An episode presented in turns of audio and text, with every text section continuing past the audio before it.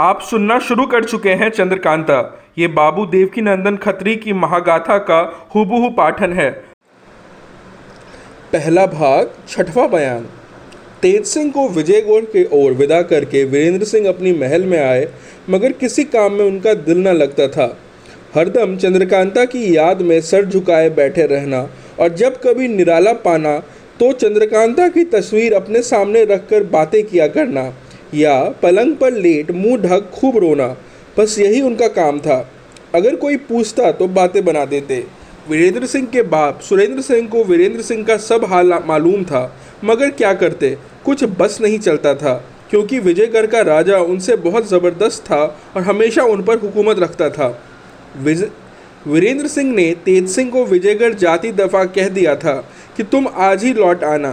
रात 12 बजे तक वीरेंद्र सिंह ने तेज सिंह की राह देखा। जब वह ना आए, उनकी घबराहट और भी ज़्यादा हो गई। आखिर किसी तरह अपने को संभाला और मसरी पर लेट दरवाजे की तरफ़ देखने लगे। सवेरे हुआ ही चाहता था कि तेज सिंह पीठ पर एक गट्ठर लादे आ पहुँचे। पहरे वाले इस हालात में उनको देख हैरान थे, मगर खौफ से कुछ कह नहीं सकते थे।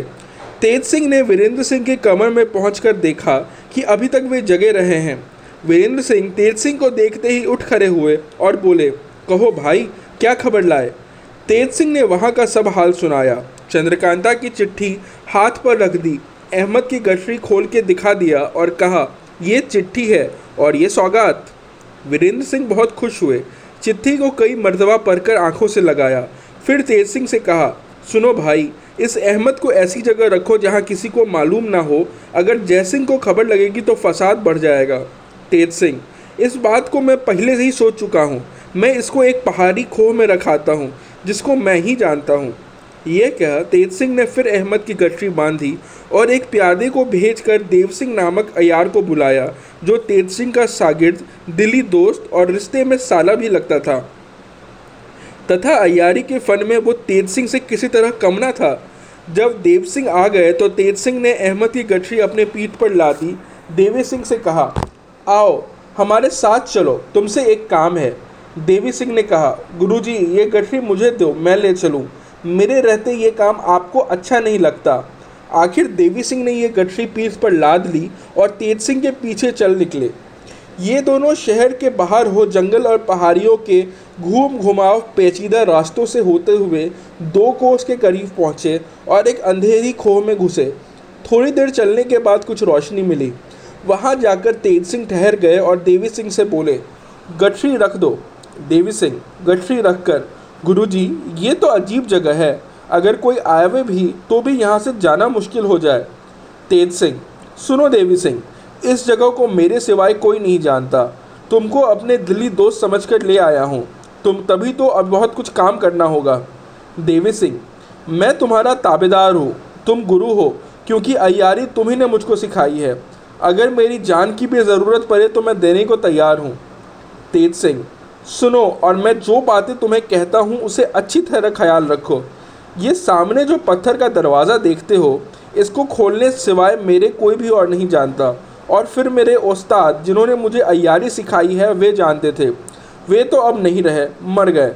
इस समय सिवाय मेरे कोई नहीं जानता, और मैं तुमको इसको खोलना बतलाए देता हूँ।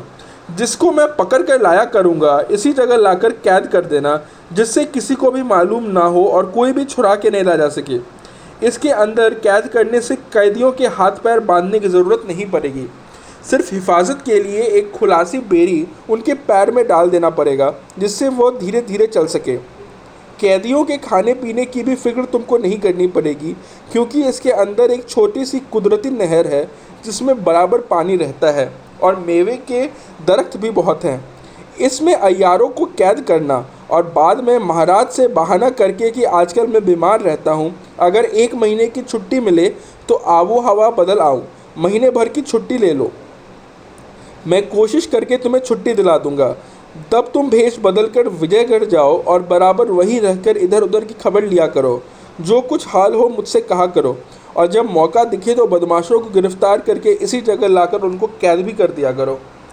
और भी बहुत सी बातें देवी सिंह को समझाने के बाद तेज सिंह दरवाज़ा खोलने चले। दरवाजे के ऊपर एक बड़ा सा चेहरा शेर का बना हुआ था, जिसके मुँह में हाथ बेखूबी जा सकता था, तेज सिंह ने देवी सिंह से कहा। इस चेहरे के मुँह में हाथ डालकर इसकी ज़ुबान बाहर खींचो। देवी सिंह ने वैसा ही किया और हाथ भर के करीब ज़ुबान खींच लिया। उसके खींचते ही एक आवाज़ हुई और दरवाज़ा खुल गया। अहमद की गठरी लिए दोनों अंदर गए। देवी सिंह ने देखा कि खूब खुलासी जगह, बल्कि कोस भर का साफ़ मैदान है। चारों तरफ़ ऊँची ऊँची पहाड़ियाँ, जिन पर किसी आदमी चढ़ ना सकता। बीच में एक छोटा सा झरना पानी का बह रहा है, और बहुत से जंगली मेवे के दरख्त के में अजब सुहानी जगह मालूम होती है। चारों तरफ़ की पहाड़ियाँ नीचे ऊपर तक छोटे छोटे करजनी घुमाची, बैर मकाउचो चिरौंजी वगैरह के घने दरख्त और लताओं से भरी हुई है। बड़े बड़े पत्थर के धोखे मस्त हाथी की तरह दिखाई देते हैं। ऊपर से पानी गिर रहा है, जिसकी आवाज़ बहुत भली मालूम होती है। हवा चलने से पेड़ों की घनघनाहट और पानी की आवाज़ तथा बीच में मोरों का शोर और भी दिल को खींचे लेता है। नीचे जो चश्मा पानी का पश्चिम से पूरब की तरफ़ घूमता हुआ वह रहा है, उसके दोनों तरफ़ जामुन के पेड़ लगे हुए हैं और पके जामुन उस चश्मे के पानी में गिर रहे हैं। पानी भी चश्मे का इतना साफ़ है कि ज़मीन दिखाई देती है। कहीं हाथ भर, कहीं कमर बराबर, कहीं उससे भी ज़्यादा होगी। पहाड़ियों में कुदरती खोह बने हैं, जिसे देखने से मालूम होता है, मानो ईश्वरों ने वहाँ सैलानियों के रहने के लिए कोठरियाँ बनाई हैं। चारों तरफ़ की पहाड़ियाँ, ढालावी और बनस्बत नीचे के ऊपर ज़्यादा खुलासी है और उन पर बादलों के टुकड़े छोटे छोटे शामियानों का मज़ा दे रहे हैं। इस जगह ऐसी सुहानी थी कि वर्षों रहने पर भी किसी की तबीयत न घबराए, बल्कि खुशी मालूम हो। सुबह हो गया, सूरज निकल आया।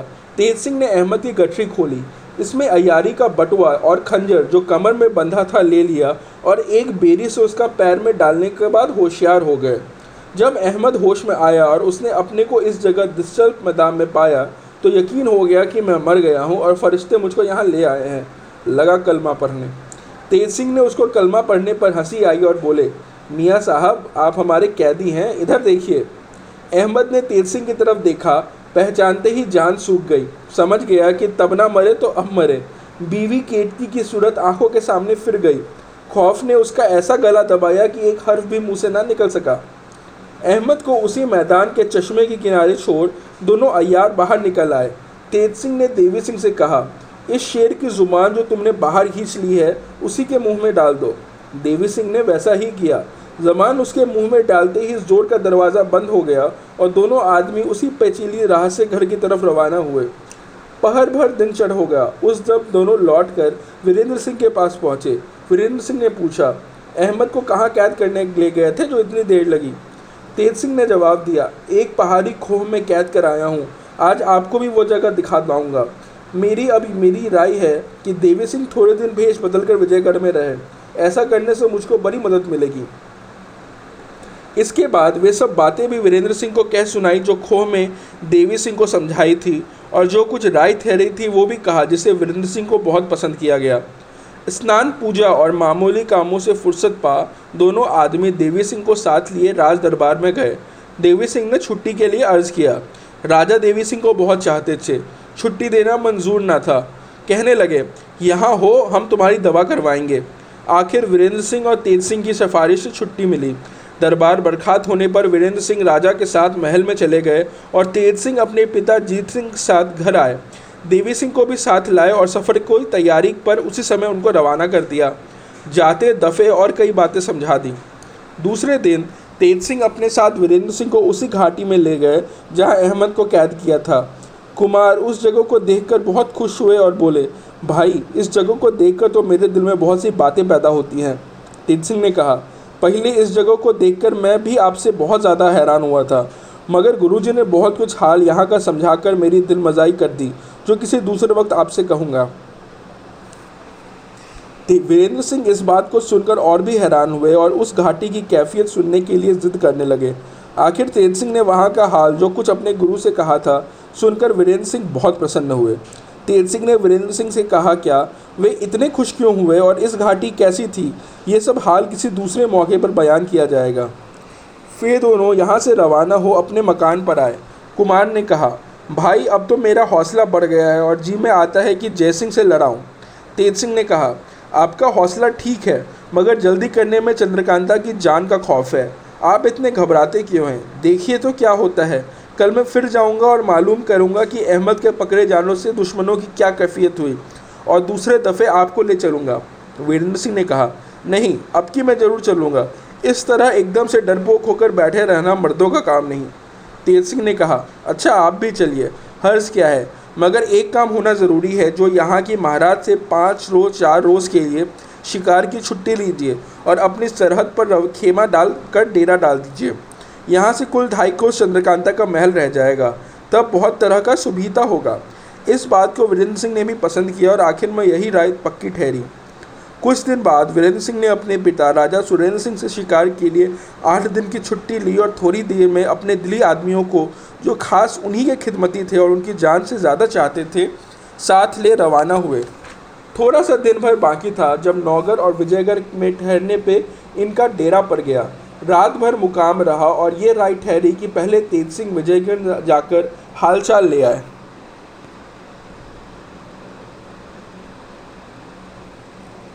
पहला भाग, सातवां बयान। अहमद के पकड़े जाने से नाजिम बहुत उदास हो गया और क्रूर सिंह को तो अपनी ही फ़िक्र पड़ गई कि कहीं तेज सिंह मुझको ही पकड़ ले जाए। इस खौफ से वो हरदम चौकन्ना रहता था। मगर महाराज जयसिंह के दरबार में रोज जाता और वीरेंद्र सिंह की एक तरफ़ से उनको भड़काया करता। एक दिन नाजिम ने क्रूर सिंह को यह सलाह की कि जिस तरह हो सके अपने बाप कुपत सिंह को मार डालो। उसके मरने के बाद जयसिंह तुमको ज़रूर मंत्री बनवाएगा। उस वक्त तुम्हारी हुकूमत हो जाने के बाद सब काम बहुत जल्द होगा। आखिर क्रूर सिंह ने जहर देकर अपने बाप को मरवा डाला। महाराज ने कुपत सिंह के मरने पर अफसोस किया और कई दिन दरबार में न आए। शहर में भी कुपत सिंह मंत्री के मरने का गम छा गया। क्रूर सिंह के ज़ाहिर में अपने बाप के मरने का बड़ा मातम किया और बारह रोज के वास्ते अलग बिस्तर जमाया। दिन भर तो अपने बाप को रोता, पर रात को नाजिम के साथ बैठ चंद्रकांता से मिलने तथा तेज सिंह और वीरेंद्र सिंह को गिरफ़्तार करने की फ़िक्र करता। इन्हीं दिनों वीरेंद्र सिंह ने भी शिकार के बहाने विजयगढ़ की सरहद पर खेना डाला, जिसकी खबर नाजिम ने क्रूर सिंह को पहुंचाई और कहा। वीरेंद्र सिंह ज़रूर चंद्रकांता की फ़िक्र में आया है। अफसोस, इस समय अहमद ना हुआ, नहीं तो बड़ा काम निकलता। खैर, देखा जाएगा। ये वो क्रूर सिंह से विदा हो बाला देवी के वास्ते रवाना हुआ। बाला देवी का मतलब होता है टोह लेने के लिए गश्त करना। तेज सिंह, वीरेंद्र सिंह से रुखसत हो विजयगढ़ पहुँचे और मंत्री के मरने तथा शहर भर में गम छाने का हाल लेकर वीरेंद्र सिंह के पास लौट आए। ये भी खबर लाए कि दो रोज़ में सूतक निकल जाने पर महाराज जय सिंह क्रूर को अपना दीवान बनाएँगे। वीरेंद्र सिंह देखो, क्रूर ने चंद्रकांता के बाप को मार डाला। अगर राजा को भी मार डाले तो ऐसे आदमी का क्या ठिकाना है? तेज सिंह, सच है, वो नालायक जहाँ तक होगा, राजा पर भी बहुत जल्द हाथ फेरेगा। अस्तु, मैं अब दो दिनों में चंद्रकांता के महल में ना जाकर दरबार का ही हाल चाल लूँगा। हाँ इस बीच अगर मौका मिल जाए तो देखा जाएगा। वीरेंद्र सिंह, सो तो कुछ नहीं, चाहे जो भी हो, मैं चंद्रकांता से ज़रूर मुलाकात करूँगा। तेज सिंह आप जल्दी ना करें। जल्दी में सब काम ही बिगड़ता है। वीरेंद्र सिंह, जो भी हो, मैं तो ज़रूर जाऊँगा। तेज सिंह ने बहुत समझाया, मगर चंद्रकांता की जुदाई में उनको भला बुरा क्या सोचता। एक ना चली और चलने को तैयार ही हो गए। आखिर तेज सिंह ने कहा, खैर तो चलिए। जब आपकी ऐसी ही मर्ज़ी है तो हम क्या करें? जो कुछ होगा, देखा जाएगा। शाम के वक्त ये दोनों टहलने के लिए खेमे से बाहर निकले और अपने प्यादों से कहे गए कि अगर हम दोनों के आने में देर हो तो घबराना मत। टहलते हुए दोनों विजयगढ़ की तरफ़ रवाना हुए। कुछ रात गई होगी तब चंद्रकांता के उसी नज़रबाग के पास पहुँचे जिसका हाल पहले लिख चुके हैं। रात अंधेरी है, इसलिए इन दोनों को बाग में जाने के लिए कोई तरद्दुद ना करनी पड़ी। पहरे वालों को बचाकर कामंद फेंका और उसी के ज़रिए बाग के अंदर जा दोनों एक घने पेड़ के नीचे पहुँचे और खड़े होकर इधर उधर निगाह दौड़ा कर देखने लगे। बाग के बीचों बीच संगमरमर के साफ़ चिकने चबूतरे पर मोमी क्षमादान जल रहा था, जहाँ चंद्रकांता, चपला और चंपा बैठी बातें कर रही थीं। चपला बातें भी करती और इधर उधर तेज़ी के साथ निगाह भी दोहरा रही थी। चंद्रकांता को देखते ही वीरेंद्र सिंह का अजब हाल हो गया। बदन में कपकपी होने लगी, यहाँ तक कि बेहोश होकर गिर पड़े। मगर वीरेंद्र सिंह की हालत देख तेज सिंह को कोई तरद ना हुआ। झट अपनी अयारी के बटुए से लख लखा निकाल कर सुंघा दिया और होश में लाकर कहा, देखिए दूसरे के मकान में आपको इस तरह बेसुत ना होना चाहिए। अब आप अपने को संभालिए और इसी जगह ठहरिए। मैं जाकर बात कराऊं, तब आपको ले चलूँ। यह कहकर उन्हें उसी पेड़ के नीचे छोड़, वो उस जगह कहें जहाँ चंद्रकांता, चपला और चंपा बैठी थी। चंद्रकांता को देखते ही चंद्र, चंद्रकांता बोली, क्यों जी, इतने दिन कहाँ रहे? क्या इसी के नाम मरोवत है? अब की भी आए तो अकेले ही आए। वाह, ऐसा ही था तो हाथ में चूड़ी पहन लेते? जवा मर्दे की डिंगे क्यों मारते हो? जब उनकी मोहब्बत का यही हाल तो मैं जीकर क्या करूँगी? यह कहकर चंद्रकांता रोने लगी। यहाँ तक कि हिचकी बंद गई। तेज सिंह उसकी इस हालत को देख के बहुत घबराए और बोले, बस इसी को नादानी कहते हैं। अच्छी तरह हाल भी ना पूछा और लगी रोने। ऐसा ही है तो मैं अभी उनको लिए आता हूँ। यह कर तेज सिंह वहाँ से गए और वीरेंद्र सिंह को छोड़ा था और उनको अपने साथ ले चंद्रकांता के पास लौटे। चंद्रकांता को वीरेंद्र सिंह से मिलने में बड़ी खुशी हुई। दोनों मिलकर खूब रोए, यहाँ तक कि बेहोश हो गए। मगर थोड़ी देर बाद होश में आ गए और आपस में शिकायत मिली, मोहब्बत की बातें करने लगे। अब ज़माने का उलट फेर देखिए। घूमता फिरता, टोह लगाता, नाजिम भी उसी जगह आ पहुँचा और दूर से इन सभी की खुशी भरी मजलिस देखकर जलमरा। तुरंत ही लौटकर क्रूर सिंह के पास पहुँचा। क्रूर सिंह ने नाजिम को घबराया हुआ देखा और कहा, क्यों? क्या है जो तुम इतने घबराए हुए हो?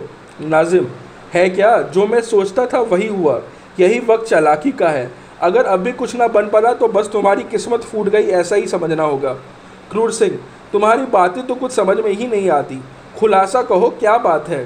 नाजिम, खुलासा बस यही है कि वीरेंद्र सिंह चंद्रकांता के पास पहुँच गए और इस समय बाग में हँसी के चहचहे उड़ रहे हैं। ये सुनते ही क्रूर सिंह की आँखों के आगे अंधेरा छा गया। दुनिया उदास मालूम होने लगी। कहाँ तो बाप के जाहिरी गम में वो सर मुड़वाए, बरसाती मेथक बन बैठा था। तेरह रोज किसी बाहर जाना हो ही नहीं सकता था, मगर इस खबर ने उसको अपने आपे में ना रहने दिया। फ़ौरन उठ खड़ा हुआ और उसी तरह नंग धरंग औंधी हाथी सा सर लिए महाराज जयसिंह के पास पहुँचा।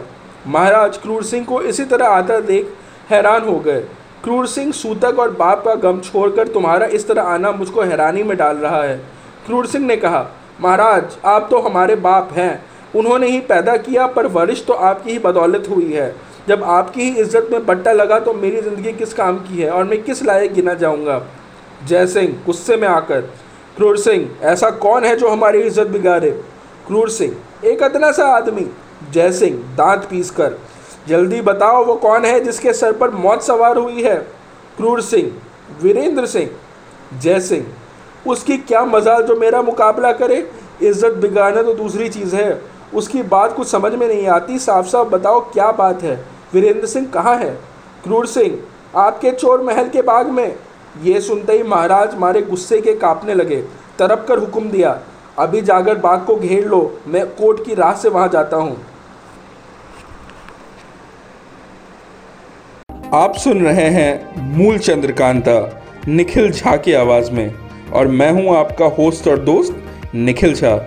आगे क्या हुआ, ये जानने के लिए बने रहिए हमारे साथ। जल्द ही मिलते हैं कहानी की अगली कड़ी में।